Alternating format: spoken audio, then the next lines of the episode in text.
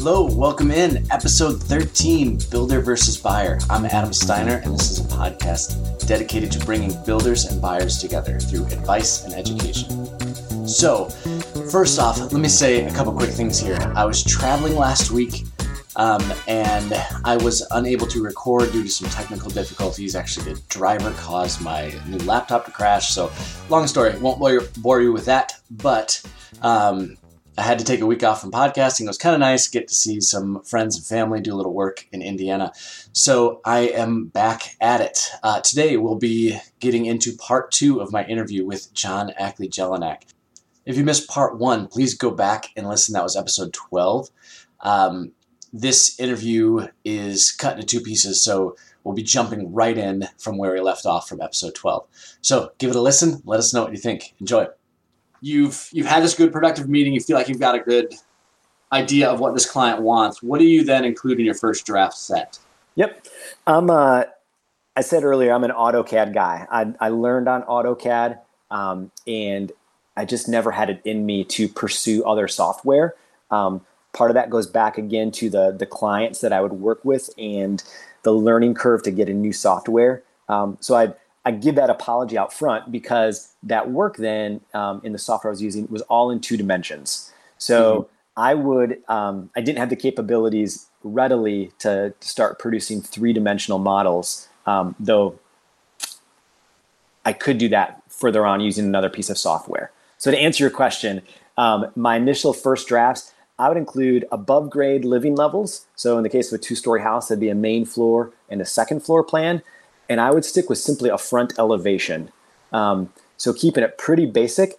On occasion, depending on the complexity of the plan, I would um, I would potentially produce the remaining elevations, um, as I like to say, quick and dirty, just so that I know a house would work. Um, that's one of my big beefs is sometimes seeing plans that frankly are disastrous when actually built. Um, mm-hmm. So that's I often felt that was a, just something. Okay, I'm going to do this. Just be certain that this can happen.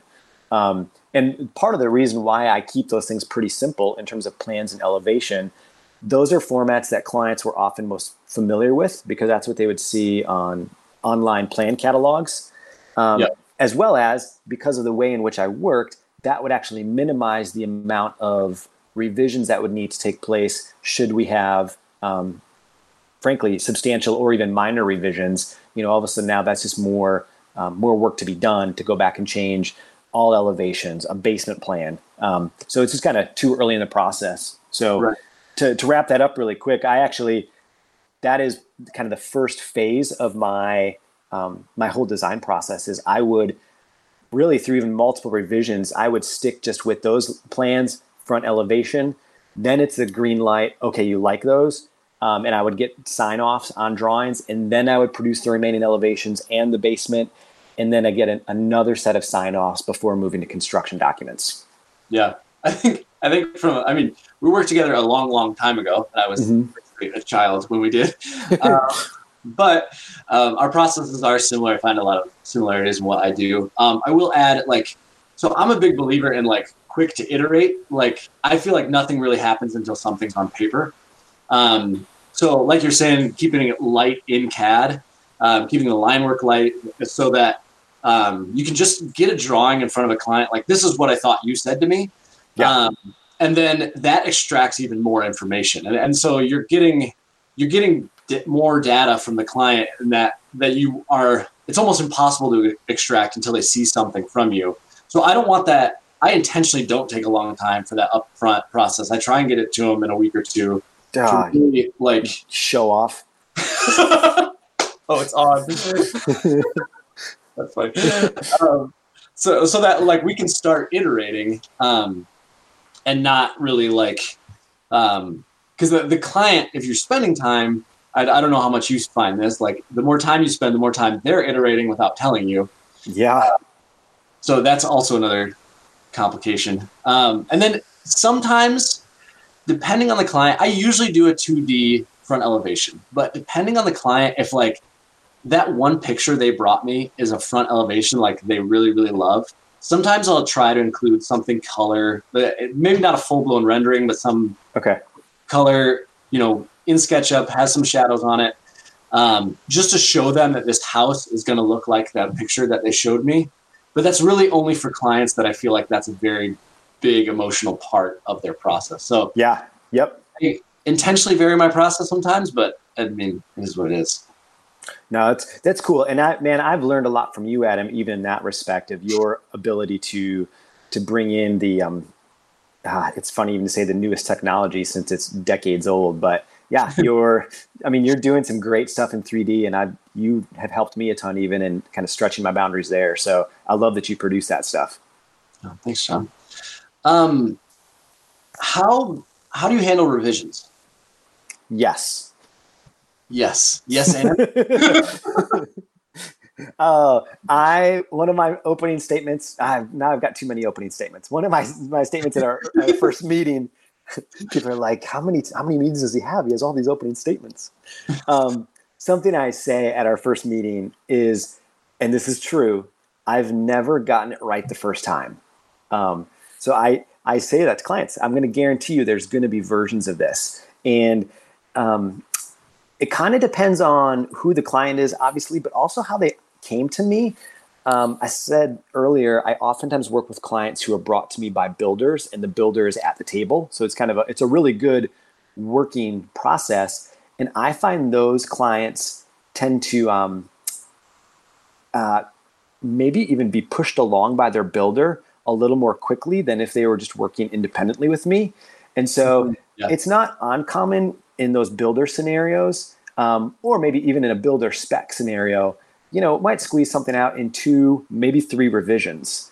Um, I'm a, I'm not opposed to going deeper than that. So it, it wasn't uncommon when I'd work with private clients independently that we might just keep going. Um, my dream really with them is, hey, this is your dream house. Like, let's get it all right. And so I've had more than one client where I've gotten into the dozen, if not dozens, of revisions. Um, and frankly, at times that's lent itself then to a point where we've all grown frustrated because we can't get there and we scrap it and start over. And so um, I'm not opposed to that. Uh, so it kind of the answer to your question is it can be as simple as a few revisions, but I'm also committed to the process of getting you exactly what you're looking for in the process. Yeah, yeah that's really good, Jon how long is your overall process?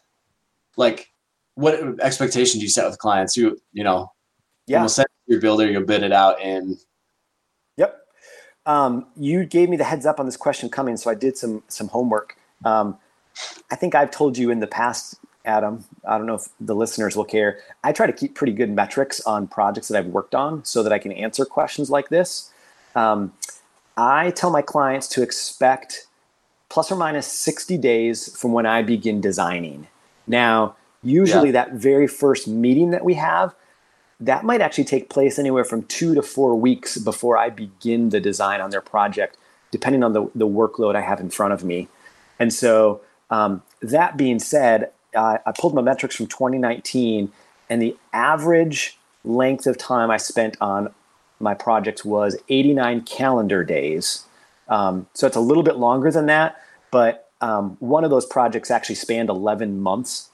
Okay. I think that threw off my average a little bit. So I would say plus or minus 60 days from the first time I pull up your, your, uh, before I start designing until I'm handing you construction documents.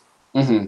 Yeah, I'd say I'd have to agree with that. And that's a great piece of advice for anybody that's looking to hire a designer, architect, even builders out there. Like it's even if you're flying through the changes and you're doing three revisions and getting everything turned within a, a week or two, like it just adds up. You take two weeks for the first revision and then it's a husband and wife and they look at it and they're, yep. you know, five business days before you can actually schedule the second call. And then all this stuff just kind of falls on top of each other. And so, yeah, I would say like plan for two months if, if you're, yep. if you're ready to make decisions and it can be longer.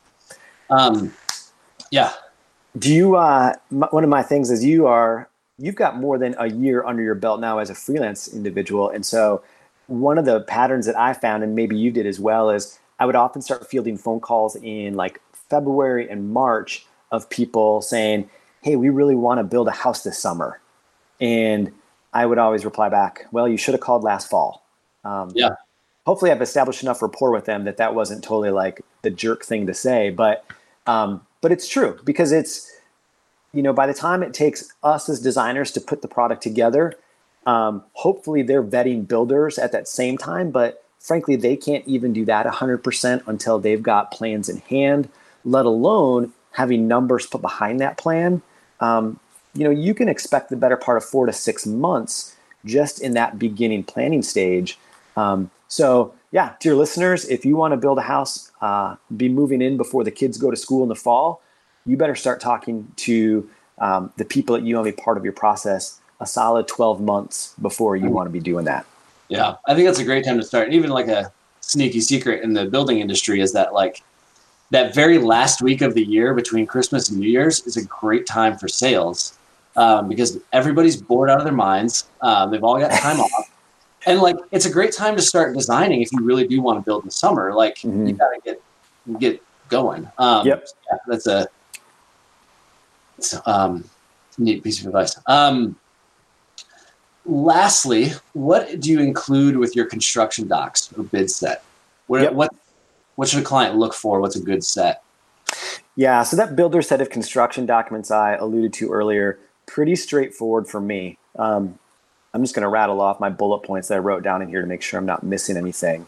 Um, yeah. It's going to be a simple basement foundation plan, um, which doubles as the, the footer excavation plan as well. Um, if you've got occupied living space down there, that will be included there. Um, here in the Midwest, where I'm at, rare are the crawl space or slabs. So I, on occasion, have done those, but we just typically plan on on full basement. Um, for those above grade plans, again, main floor plan, second floor plan, um, the exterior elevations that we've talked about, um, all of those will be fully dimensioned, noted um, to the extent that a general contractor is going to look for information. But uh, probably to say it as plainly as possible, nothing's going overboard there. You know, I'm going to call out what's a good example? Four inch corner board on your exterior elevations. Well, depending on where your budget's at, that might be Miratec, that might be vinyl, that might be Boral. I'm not going to say what that material is so that the builder who's pricing it has the ability to um, figure that out with the individual client and their specs. Um, mm-hmm. So after elevations, um, what do I have here? Oh, roof plan. Excuse me. And I do a fairly unique roof plan. Um, I've seen these. These are awesome. Yeah. Thank you. Yeah. And I say it's a roof plan. I should also make the note for my um, floor plans and roof plan. They're not framing plans. Like I'm not calling out what your joist layout is, where specific beams or engineered lumber is going to be. My roof plan, um, it's done so that it's it's evident where your slopes are, where your valleys are. Um, and then I overlay that over all of the subsequent plans below it. Um, I yank off all the dimensions, all the notes, but effectively, it's an easy way to see how um, structural components are going to lot, uh, work out through the house. So you're going to see where all of your load bearing points can be, um, since those aren't specifics that get into the plan. So um, yeah. I've got those roof plans. Um, oh, quick I, note for the on the roof plan for the listeners. Yeah. Um, where Jon and I usually design, roofs are usually stick built. So yes. carrying the point loads and interior loads down through the second floor and first floor is huge. So that's why Jon includes those. Yeah, thanks for making that note. I appreciate that. Um, I'm doing air quotes right now for the listeners. Generic um, sections and details. Um, and I say they're generic because, again, going back to the trying to provide just the amount of information you or a builder is going to need to get these plans through permitting um, yet not taking up tons of time to get through it. So um, that's going to be a generic wall section, um, maybe a cross section of the entire house. Every once in a while, I'll include some home specific details to those if they're unique. But you know that's a, a great tool that I've got the uh, the the template that sits there, copy paste on every single house, and that gets it through permitting. Um, I am a generic door and window schedule guy. Um, this goes back to giving the freedom to the builder to work with the clients to price out what fits within their budget. Um, so I'm not going to call out who your window manufacturer is um, unless we've prearranged that that's going to be. Um, yeah. and then I do just ha- always include a, a general construction notes, and that's going to be the the disclaimer, you know, the legalese that needs to be in there about working with my product. Um, but then trying to make sure I'm not just saying the basics like, oh, it's always going to be an eight inch foundation. Um, it will be some of those basics, but there's going to be some unique stuff to your house as well. So I hope the builder always looks at those, but it's not guaranteed. Yeah. Did you say electrical plans? I didn't. So that's actually, you know, I, I made a little note here to say this. What I don't include is um, I don't include any engineering, as I said. So that's not required in the market where I'm at. And so I've never needed to do that. And again, it gives the freedom to a, a general contractor to choose. Are they going to use a steel beam? Are they going to use engineered lumber? Are they going to use dimensional lumber? Um, but also, I don't do any mechanical plans. Um, I make that available um, from an electrical plan standpoint. But the way it worked out for me, Adam, with the builders that were um, routinely would turn to me, it was just one of those things that they were like, hey, you don't need to do that because we're just going to walk through the clients in the house. You know, we're going to we're going to mark up yeah, the house with a Sharpie marker to code and then we're going to actually do a walkthrough with the client and if they want anything beyond code, we're just going to mark it physically on the house, the the sticks of the house. Um, yeah. So I said, great. Um, again, it was one of those things I could do and made it available as an option, but was rarely taken up on that. Um, that goes to even what you do and I don't. Um, some 3D rendering, as I said, some of those custom sections and details.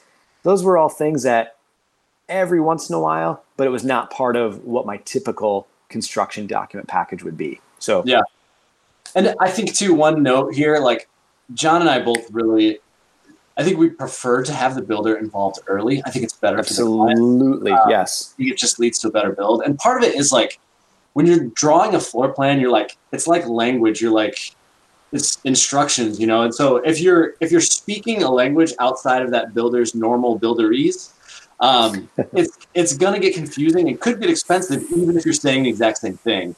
Um, I can't think of a great example right now, but if you call one thing, one set of nomenclature to one builder, and then you put a different set of nomenclature to that same builder, like their subs can freak out because they don't know what that word means, but really it's the exact same thing, and it's another phone call, another headache. Um, so that's why we do rely a lot on builders um, for some of these bits of information. Do you have any other thoughts there, Jon? No, that's absolutely wholeheartedly agree from the beginning. If you, as a someone looking to build a house, can assemble your team and have them together from the beginning, it comes with a little bit of headache because frankly, we as designers sometimes get grumbly about builders, and builders more often get grumbly about designers and architects. However, we're at least at the table together. We're moving towards, um, with you as the individual who's building this house, your input, it's going to serve everybody best all along. So, um, yeah, do it. Get, get everybody at the table together. Totally. Awesome, Jon. Thanks so much for joining me today. That's all I got. Um, yeah, my pleasure. Um, where can people find you? What are you up to these days? Yeah, so you can find me. I exist only on Instagram. It's the only social media handle I have, and I am underscore Third Coast Design Co. So third is spelled out T H I R D. And I'll put um, that in the show notes. Oh, beautiful. And then as far as what I'm up to, you know, we were joking earlier. Yeah, I'm working for the man. I've got a regular nine to five these days. Um, I dabble a little bit. I still have some carryover clients from when I was living down in Indiana, wrapping up some projects and a couple new things that are getting thrown my way. But man, if you're in West Michigan and listening to this and you want to build a uh, a new house and following some really cool building science principles, let's talk. I'm in, man. Let's do it. Yeah, for sure. Jon, thanks so much for being here. And um, yeah, I appreciate your time. Absolutely, Adam. And it's fun doing life with you, even though it's from a distance. And uh, I love what you've got going on with the podcast. So thanks for having me on. I appreciate it. Anytime. That wraps it up with Jon. Um, thanks so much for all of you that listen. If you have a question for the podcast or would like to reach out, I am Adam Steiner. You can find me on LinkedIn, Instagram, and Facebook. The best way is um, to search Birnam Design Co. B I R N A M Design Co. on any one of those platforms. And yeah, tune back in on Thursday for another great episode. Thanks as always to Andrew Michael Metter for the music.